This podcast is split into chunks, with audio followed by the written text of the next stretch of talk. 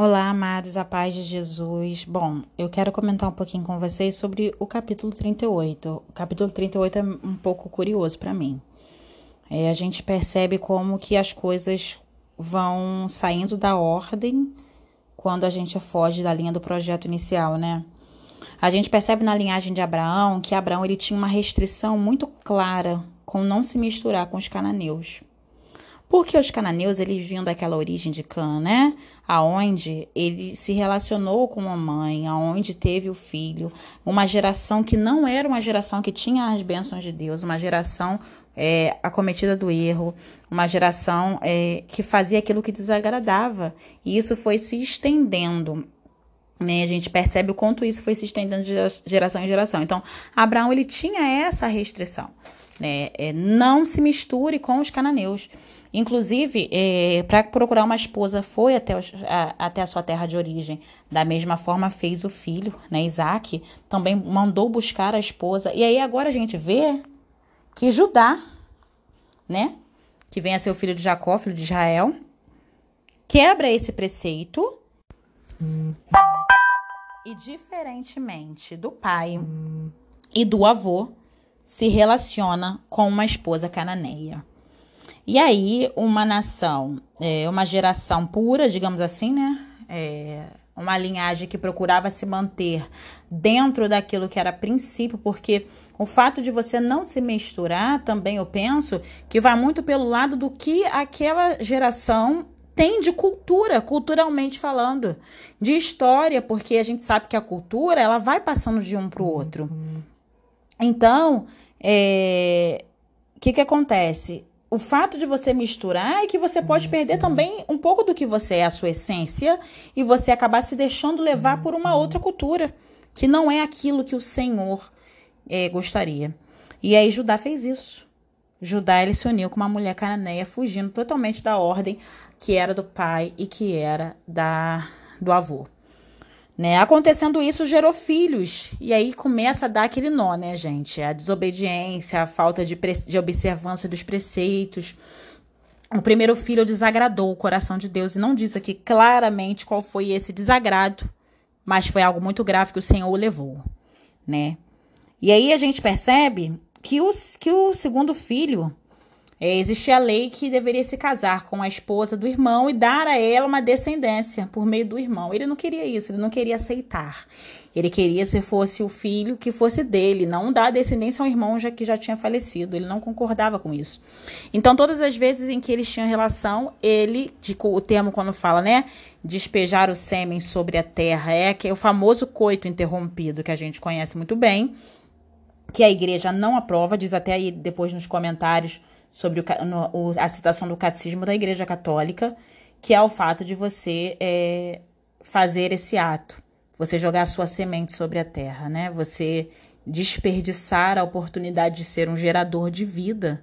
E isso não agradou o coração de Deus, porque você impede da graça do Senhor chegar. A gente, enquanto casal, a gente tem que ter é, relações abertas à vida, como diz a Igreja Católica Apostólica Romana porque foi para isso que o Senhor nos chamou, para multiplicar a terra. Então o Senhor não se agradou do ato que, o, que Onã fez, né? E também o levou.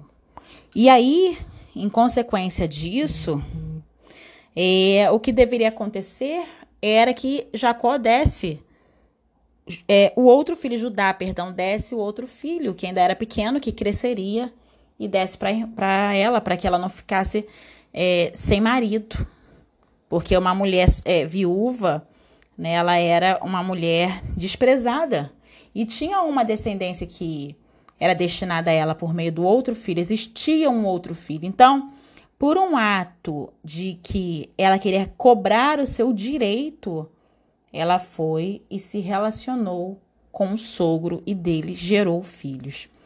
E aí a gente percebe o seguinte, né? Aconteceu com Canha mãe, a gente vê depois na história que também teve relacionamento com a escrava Bala.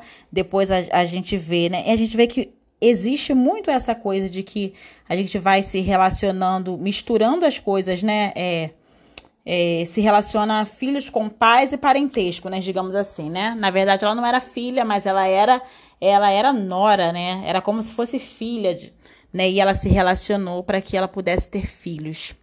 E aí Jacó foi mais uma vez enganado. Engraçado como que a gente vai pagando, né? É, parece que vai é, com o mesmo ar, ironicamente, o destino ele vai repetindo a questão do engano, né? Você foi uma vez o enganador e você está sendo enganado, né? É, a gente acaba muitas das vezes provando daquilo que a gente faz. Então a gente tem que ter muita observância do que a gente faz, não porque o Senhor ele é castigador no intuito que ele vai tem o prazer em nos punir, mas é porque, da mesma forma que a gente faz com as pessoas e a gente acha que estamos fazendo, é, estamos sendo muito espertos, alguém pode vir fazer conosco também a gente experimentar da nossa própria, do nosso próprio veneno, né? Como fala, nosso próprio mal. E existia muito essa questão de, de relacionamento familiar, de ter essa coisa, né? E ela fez também, lembro também das filhas de Ló, num desespero para que pudesse ter filhos, tiveram relação com seu próprio pai. Então a gente vê muito essa questão de que o desespero faz a gente tomar atitudes erradas. E aí dessa, dessa, dessa atitude nasceu Farés e Zara. E aí a gente percebe que dentro da barriga eles agiam como se já é, Isaú e Jacó dentro da própria barriga, né? Que um saiu com a mão na frente do outro, né? Dando brechas. E a gente vai percebendo, né? Muitas similaridades na história.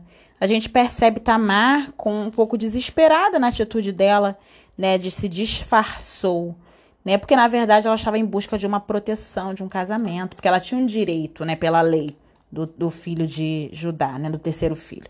Mas é, não, não é que foi certo isso né? Mas ela tentou buscar de uma forma errada aquilo que lhe convinha, quando Judá ele foi é, trapaceiro no sentido de que ele não cumpriu com aquilo que deveria cumprir.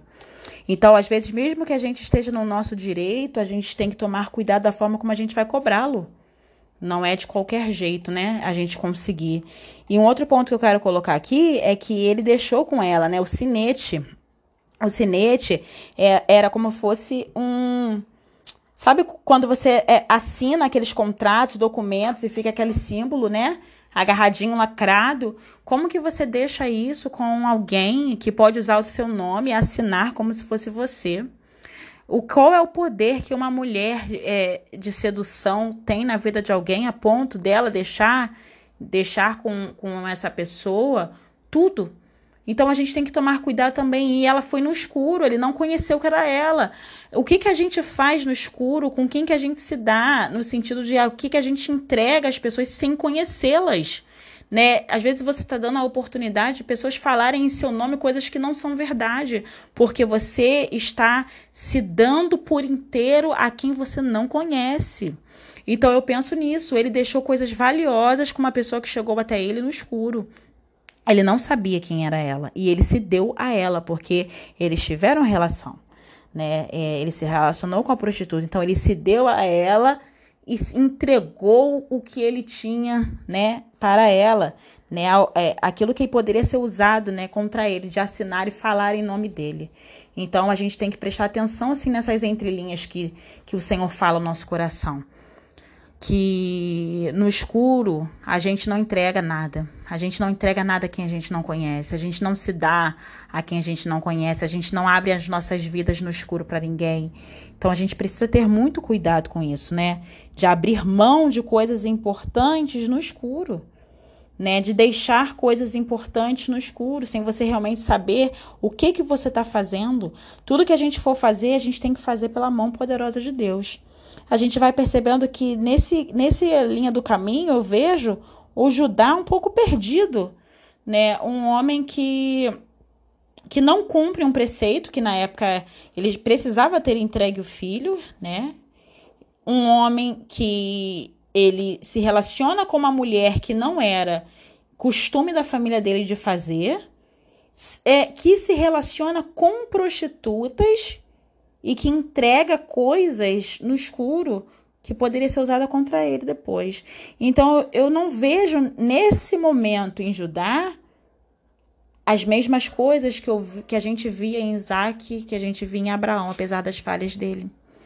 Judá, para mim, me parece muito mais inclinado a, a se dar nesse momento as coisas que não convinham a Deus do que eram seus antepassados. Então, é, apesar de Jesus ter vindo da tribo de Judá, que a gente vai ver isso, né? Diz um pouco aqui da, da raiz de Davi, tribo de Judá, né? Porque o Senhor é esse também que transforma, né? Que age, mas inicialmente era um homem que não estava disposto a seguir aquilo que os seus antepassados ensinavam quanto preceito das coisas sagradas. Então eu percebo isso em Judá nesse capítulo 38.